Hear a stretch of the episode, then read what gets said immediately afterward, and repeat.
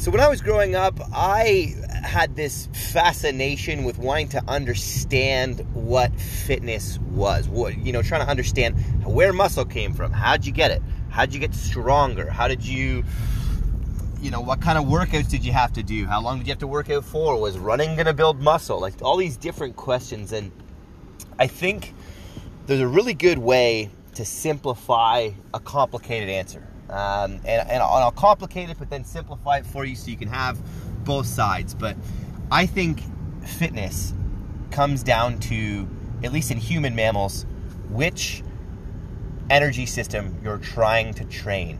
Because depending on which energy system you train, will likely create the outcome in your overall fitness. So, I really want to discuss energy systems, what they're responsible for, how they work, how to apply them to your life, and then as such, if you're training those energy systems, you should be able to improve the output based on what science is suggesting uh, of your overall capacity, whether that's you improving your own musculature, um, or you improving your overall strength, or you improving your overall cardio. And those are pretty much the three main energy systems, and we'll talk about how to understand them.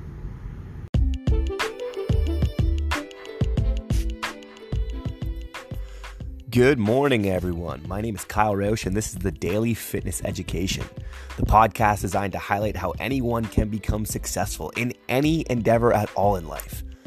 Learning every day.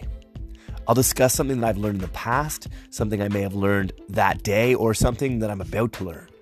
Through books, mentors, courses, formal education, colleagues, and practical steps with clients, you can listen along through the lens of a personal trainer and the healthy enthusiasts around me and learn from my trials and tribulations as to how to achieve the intangible habits to pursue your own future in fitness.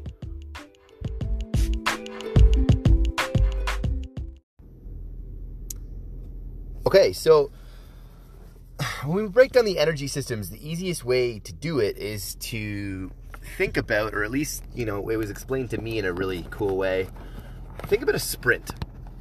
Think about running as hard as you possibly can.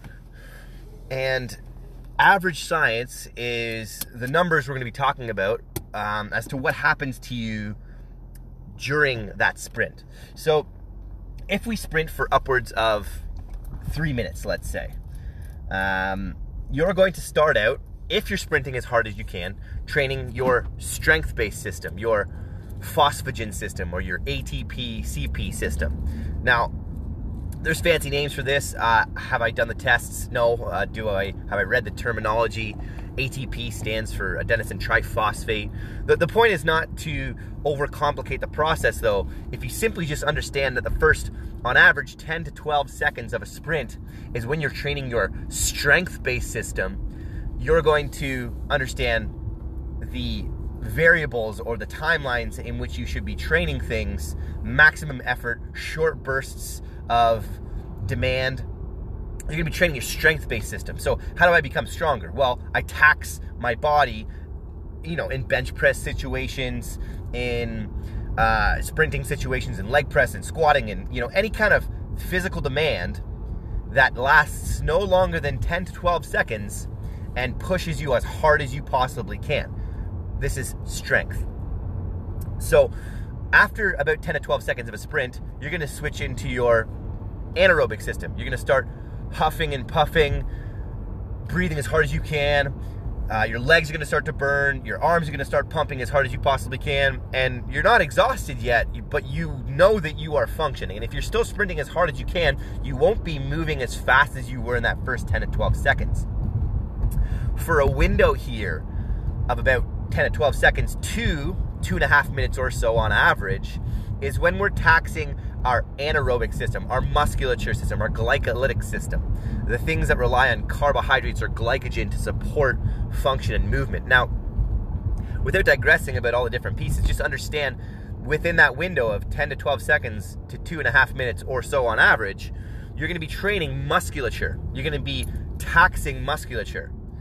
And anything beyond two and a half minutes, if you just observe how you're feeling, you have to slow right down. Your legs lock up. You get full of lactic acid. You you breathe super hard. You feel awful. You have to you know shift from energy system to energy system, and you go from your anaerobic system to your aerobic system, your cardiovascular system, your oxidative phosphorylative system, your you know the the ones that require oxygen, your respiratory system, everything that's going to be needed for you to be functioning. Now, how long can you do this for? Two and a half minutes, uh, days, days and days. There's ultra marathon runners. There are people who can, imp- you know, do their cardiovascular system for hours and hours and hours. And even then, when you've hit the, the ground, your cardiovascular system is still functioning. If you if you run so long that you can't move and you faint, uh, you're still going to be breathing and your heart's still going to be working. So this this energy system is the most uh, human like of energy system. It's, it's the one that's most efficient for us. But when we start to understand energy systems and want to understand what we're doing, I think I think we need to dive into some literature and just really rip this apart because first off, action reaction, Newton's third law. If you're training your strength-based system, you're going to get stronger. If you're training your aerobic based system, you're going to build more muscle. Or your sorry, your anaerobic system, you're going to build more muscle. And if you're training your aerobic system, your heart rate, your circulation, your respiratory tract, all those things are going to improve in their capacity. This is how you improve fitness. Action, reaction over time one workout is not going to create too much stimulation. Consistently putting yourself into those adaptation situations is. Now, what does this really mean to me? Well, if we look at the stats, and this is not saying that there's not a time and place for each one of these energy systems. Strength and training your strength based system, you're not very efficient with it. You only last about 10 to 12 seconds, which means it's not the most efficient human energy system. Yes, we have it as capacity, but it's not really going to do much for our overall health and well being, at least in terms of comparing it to the other energy systems your muscle based system, anaerobic system, or your cardio based system, your aerobic system. So, Strength for me is highly relevant because it, it can allow you to be able to do different energy systems more effectively. It is remarkable for producing testosterone and growth hormone, which has a, a, remarkable amount, which I'm not going to talk about in this episode, a remarkable amount of outcomes for your overall health and well being to have regulatory, regulated hormonal function in the body.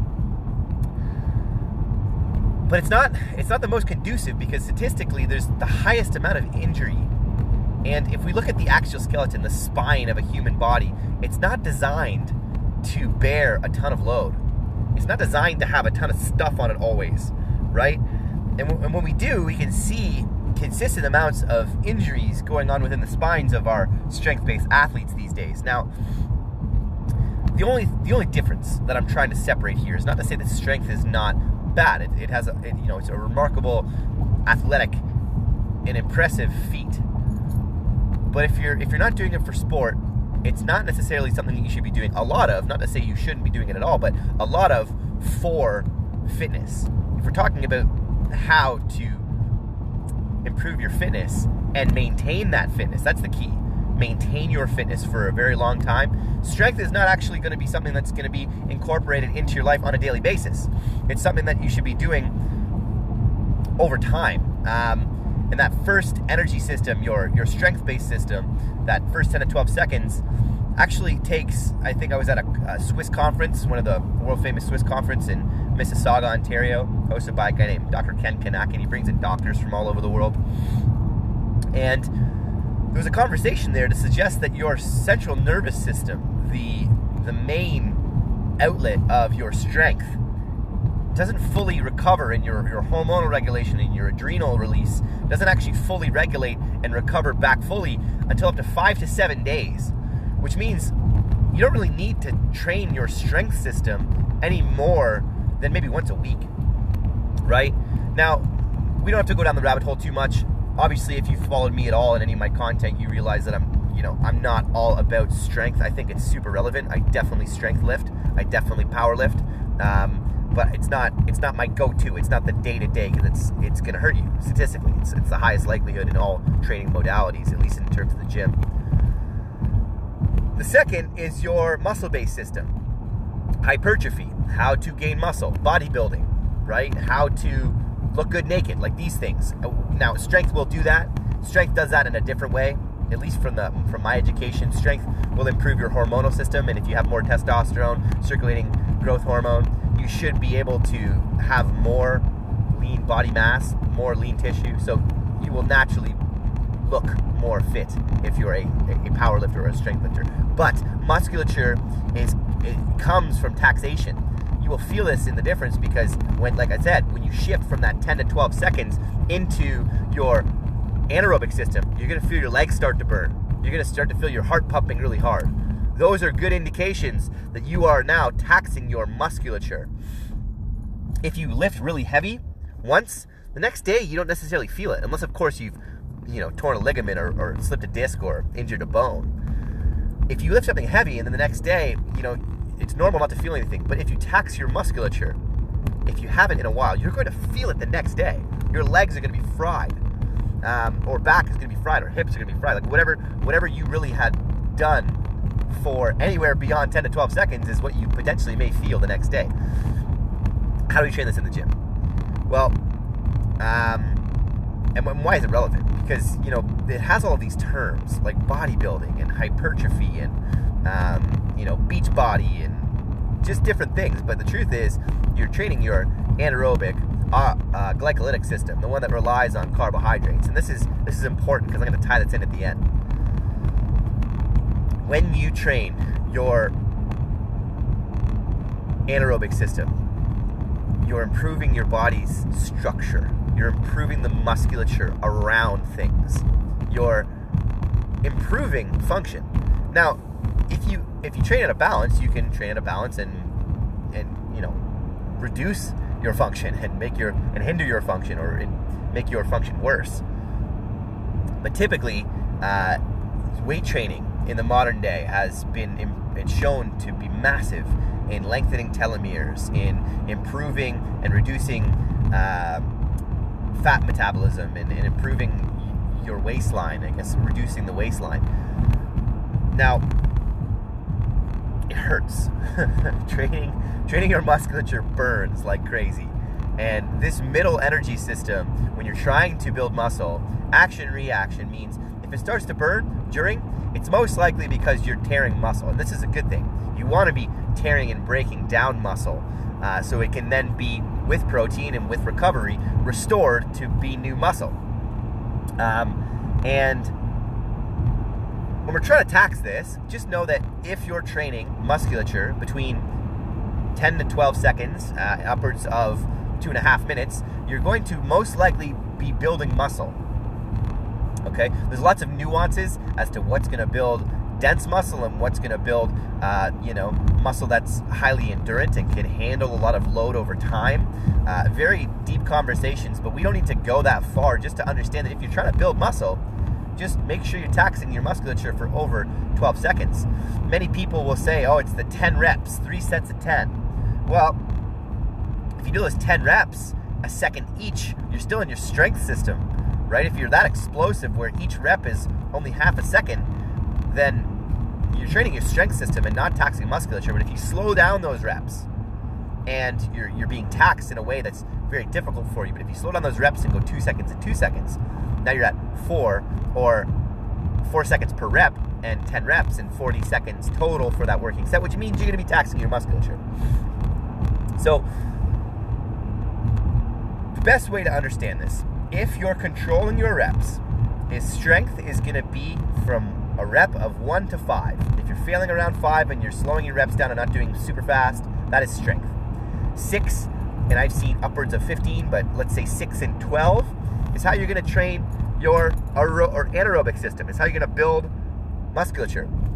And anything 13 plus, or in the certification that suggested 15 was still adequate to be building a, a, significant amount of muscle or maximizing hypertrophy, then 13 plus to 15 plus, which means hundreds of reps, can be training your aerobic system. Now, muscle endurance is also trained above that 13 reps, which means you can still be building muscle. Like you can still go for a run, improve your strength, improve your muscle.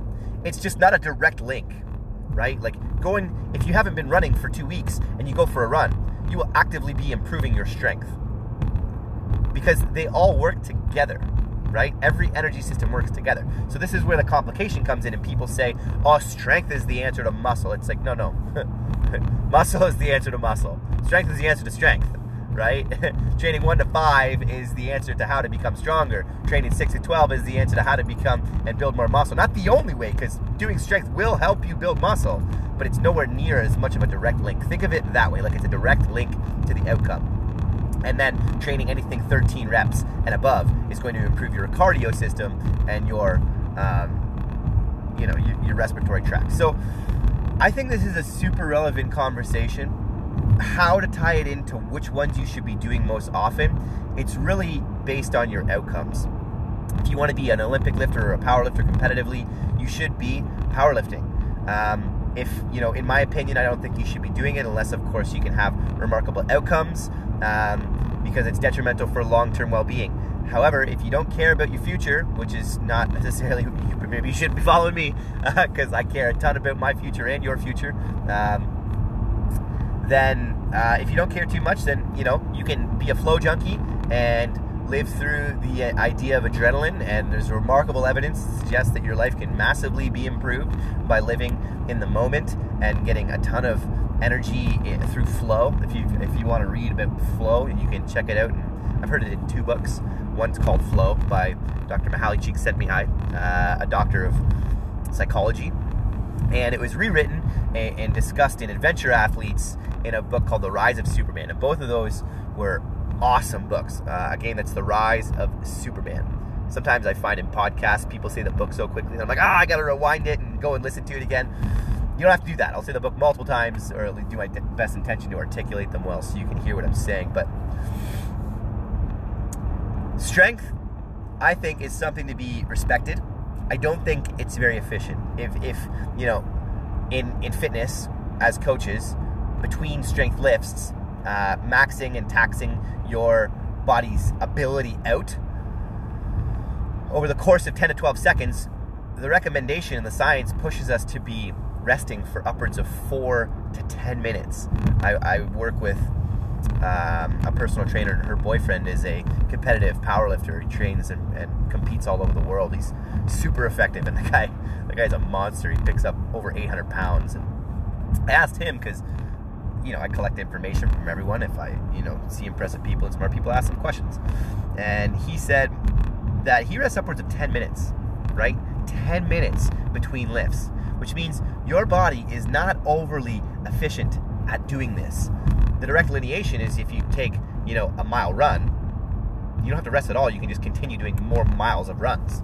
Sure, if your cardio conditioning is really weak, then, you know, a mile run might absolutely destroy you, but if you're conditioned, if you've trained, the human system is far more efficient in its cardiovascular energy system than it is in its uh, central nervous system, its electric output, its strength based system. So,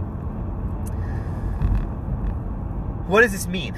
I think the answer is lies, lies in the balance, considering um, you know what's going to improve your aesthetics, strength, and muscle mass. Uh, those is going to improve your aesthetics for sure, and a little bit of cardio. It's going to help you lean out a little bit. Um, but in the modern day, trying to understand this, we're talking about efficiency here. Human beings have been designed, if you read a book called Sapiens, it's a remarkable book, really interesting. Anthropological, anthropology talks about, you know, the origin of species and different kinds of things like that. Suggests that human mammals moved anywhere from six to eight hours a day. Like we were running and, and hunter gathering and moving around for six to eight hours a day. That means that we moved a lot more than we do now. And I think many people can agree that modern day life of sitting and working and going from your couch to your car and your car to your desk and your desk back to your car and your your car to your couch and your couch to your bed is like there's not a lot of movement there. Not six to eight hours worth of cardiovascular conditioning. So what we're trying to do as personal trainers is jam in, you know, six to eight hours of movement into a 45 minute window. Like 45 minutes of hard exercise to somehow solve the fitness problem. Well, I don't think it works that way. Um, I think it comes from a lifestyle of doing little bits of movement in the morning, going, you know, taking the stairs, going for walks every now and again, growth mindset, doing the challenging stuff, um, rigorously training three to six days a week. Not every week training three, not every week training six, but in the balance of moving it around in those energy systems and just and just playing around with it. Um, doing some mobility and stretching at night, going for an extra walk after dinner, like all of these different pieces to improve fitness. Now, people like I don't have the time. I'm like, well, you gotta you gotta make it. And I, and I, we have a lifestyle audit at the Endgame Fitness, and I think it's super remarkable because look at your life. If you don't have time, it's because you haven't made it, um, or you're not using it effectively. You know, uh, if you want to play video games, great, but play them far less, or, or else you're going to have far less time in your life because fitness is a direct correlation to long-term well-being to be able to play it. Now, I'm stepping outside the energy system conversation. Um, what I think is most relevant and what they're recommending is hypertrophy, uh, that middle section, the aerobic. Why? Well, you can tax your cardio system. Uh, you are challenging your strength based system, but the musculature uh, is highly, highly in need of glycogen. And glycogen is the stored form within your liver, your brain, and your musculature of uh, glucose or sugar, right? All forms of sugar are stored in muscle, your liver, and your brain, I believe, as glycogen. Why is this relevant? Well, we live in a society full of carbohydrates, good carbohydrates and not very healthy carbohydrates, fun carbohydrates, right? So, if you weight train, if you train your hypertrophy, your anaerobic based system, you're going to be absorbing and utilizing sugar far more effectively than if you train your strength or your aerobic based system.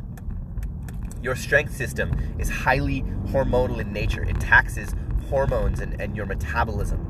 Your anaerobic system is very energy based in in understanding like it, it uses carbohydrates like crazy and your oxidative or your cardio system is highly highly correlated to using fat the problem is that carbohydrates are way more efficient. They are burned way faster. This is why when you throw a handful of nuts in your mouth, something highly fat based, you don't really notice any difference. They are burned extremely slowly, they're difficult to metabolize. Carbohydrates, you put some rice into you, you will be sleepy immediately. Why? Because your body is using energy immediately to break down those carbs because they're so easy to break down. Now, this is the understanding. This is what I had learned through courses and literature. It could be right, it could be wrong. I'm fairly sure it's fairly right. Uh, I just don't like to hold on to any one idea because information and science is always changing. But under this understanding, and we find some remarkable correlations to this concept, if you train your musculature system, you will be utilizing the carbs that are in your system more readily. You'll burn off the carbohydrates far faster, and you'll be able to tax your fat system or the fat within your body and use it for energy sooner if you're training your musculature. Cardio doesn't tax your musculature, it doesn't burn carbohydrates. So, what happens is someone goes for a 30 minute cardio session, they're like, you know, I've been doing this for two weeks and I haven't lost any weight it's like because you have a remarkable amount of carbohydrate in your system, and cardio is not doing much to burn it off. If you didn't have carbs in your system, cardio would do a remarkable job at burning the fat. But because carbs are easier to use, the body will use them for, first and store fat, uh, you know, as a survival instinct. Because carbs were nowhere near uh, in the abundance at which they are now. It's only modern commerce that has decided that we're going to mass produce carbs because instinctually we crave them like crazy because they were so rare and so efficient for our body to utilize for energy. I know I'm going down a million rabbit holes. I'm very scattered, but I hope you get a lot of good information in this education. There is a lot of good stuff here. But hypertrophy, not only for bodybuilding, not only for aesthetics, I believe it's one of the most efficient ways to keep yourself healthy in the modern day with a 45 minute window of conditioning. This is why the vast majority of personal trainers are training their clients with hypertrophy, with weights. Um, there are trainers who are using, I, I think, overutilizing strength. Um, and underutilizing cardio, but I think there are trainers who are overutilizing cardio and underutilizing hypertrophy. Um, either way, that is my synopsis of hypertrophy you or uh, of energy systems. This is how you can understand it. The direct link strength is strength hypertrophy is hypertrophy cardio is cardio. The number one indication of long-term well-being for human mammals is still cardio. Your heart strength so you have to train your cardio if you want to improve your long-term well-being at least in terms of fitness. Hypertrophy is recommended for people of all ages recommended for the elderly to improve joint function to improve you know capacity to move. We don't usually need to pick up 400 pounds so I, you know, at least in terms of day-to-day life, I don't know many people that need to be powerlifting 400 pounds. The risk of injury is much higher. Yes, there's remarkable uh, use in corrective exercise, uh, and I've seen it and been, you know, some studying some interesting stuff uh, by a guy named Dr. Andrew Robb. He's a chiropractor in Canada. but that being said, I hope this gives you a better understanding of how to view energy systems and exercise so that you're not just sitting there well, what is, you know, strength is how you build muscle, powerlifting is how you gain muscle and become an athlete and look fit. It's like, well, no, it's how you become stronger. How you look fit, you know, is hypertrophy, and how you live a long and healthy life is cardio. Typically, those are the strongest correlations. But uh, super grateful to have you guys along with me here. As I learn, you guys will learn, and we will grow together. Uh, rising tide raises all ships. Hope you guys have a wonderful day. Uh, all again, this is about your future in fitness. Super pumped to be here along the ride with you guys. Enjoy and peace out for now.